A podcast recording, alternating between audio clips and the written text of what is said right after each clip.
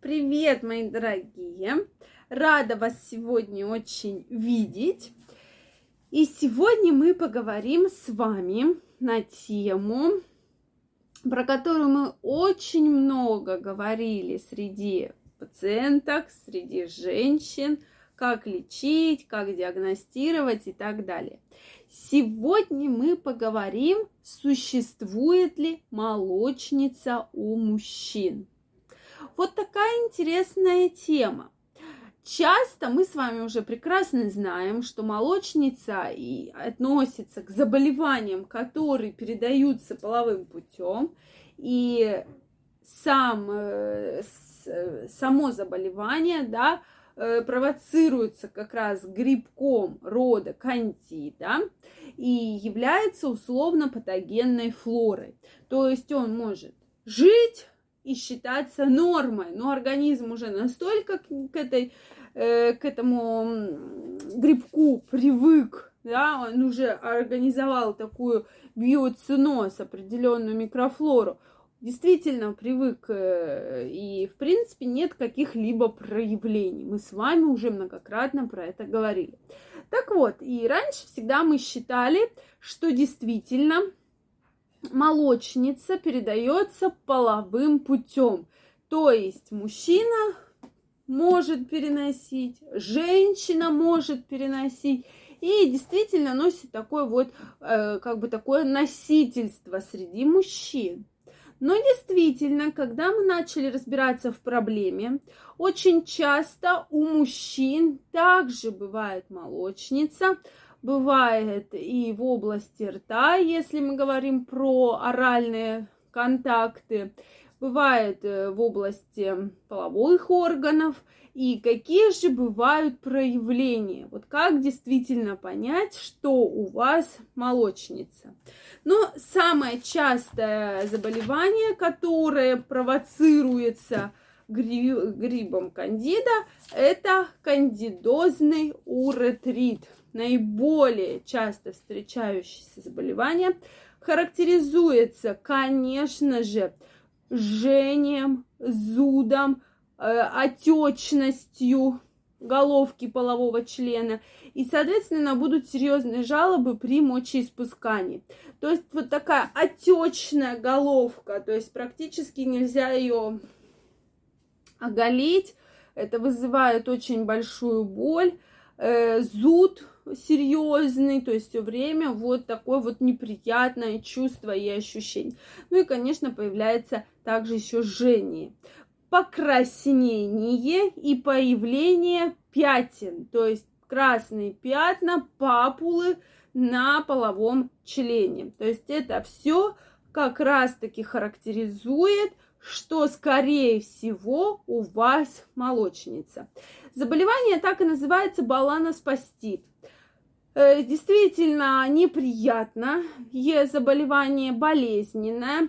По поводу творожистых выделений, они также могут присутствовать и в ротовой полости, когда мы говорим про ротоглотку, миндалины, в области щек, языка. Кстати говоря, когда язык очень сильно обложен белым, таким белым налетом, появляется неприятный запах, здесь мы можем как раз говорить о кандидозе полости рта. Что же делать в таких ситуациях?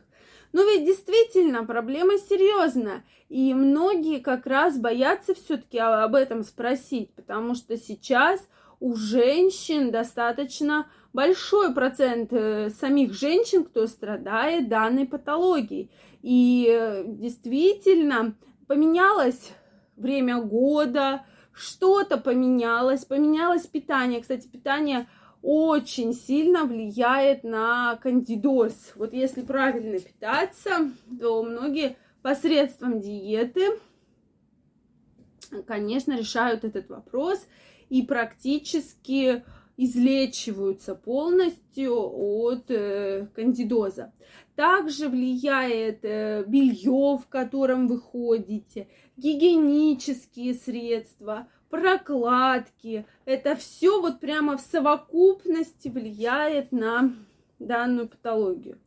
И, конечно, все-таки, когда вы меня спрашиваете, что же нам делать, если, конечно, у мужчины появились такие жалобы, это сто процентов лечение. То есть берем соскоб, посев, сто процентов приходит кандида, и далее мы уже будем назначать противокрепковую терапию. Это могут быть и таблетки, да, например, флуконазол, как, например, да, то есть э, какие угодно мы можем здесь применить. И дальше различные мази, то есть местно наносить. Это мы говорим про половые органы. Соответственно, обязательно наблюдение, то есть обязательно э, врач должен контролировать процесс излеченности. И, конечно, физиопроцедуры даже возможны при, допустим, серьезных баланоспаститах.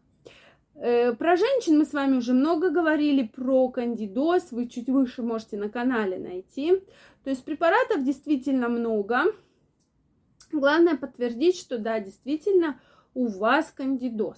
Но бывает, что кандидоз как бы совместно накладывается с другой инфекцией, передающейся половым путем, то тогда, конечно, здесь уже и клиническая картина будет, симптомы будут немножко стертые, и, соответственно, мы сразу не сможем диагностировать, что это кандидоз, потому что я говорю, что всегда про то вы точно не можете быть уверены, есть он у женщины или нет, так как он является условно патогенным, но может передаваться при половых контактах. Особенно, когда меняется флора, особенно, когда несколько половых партнеров, и мы вот так вот переносим друг с другом это заболевание. Поэтому будьте всегда на страже. У нас такой месяц инфекции. Мы уже много с вами достаточно разобрали. Кстати, кто не смотрел, посмотрите. Мы с вами говорили про сифилис и про многие другие заболевания. Вот все на канале есть. И, конечно, если у вас есть вопросы, пишите. Как я уже многократно вам говорила, при инфекциях главное не ждать. То есть заметили какие-то проблемы, сразу обращаемся к врачу и решаем, то есть берем соскобы мазки и назначаем хорошее лечение. Это будет наиболее правильно, что мы сможем сделать своему здоровью. Если у вас остались вопросы, пожалуйста, пишите. Если вам понравилось это видео, ставьте лайки.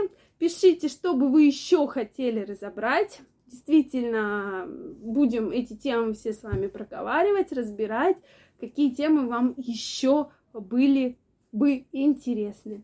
Все, всем пока, до новых встреч. Пишите, буду рада с вами пообщаться.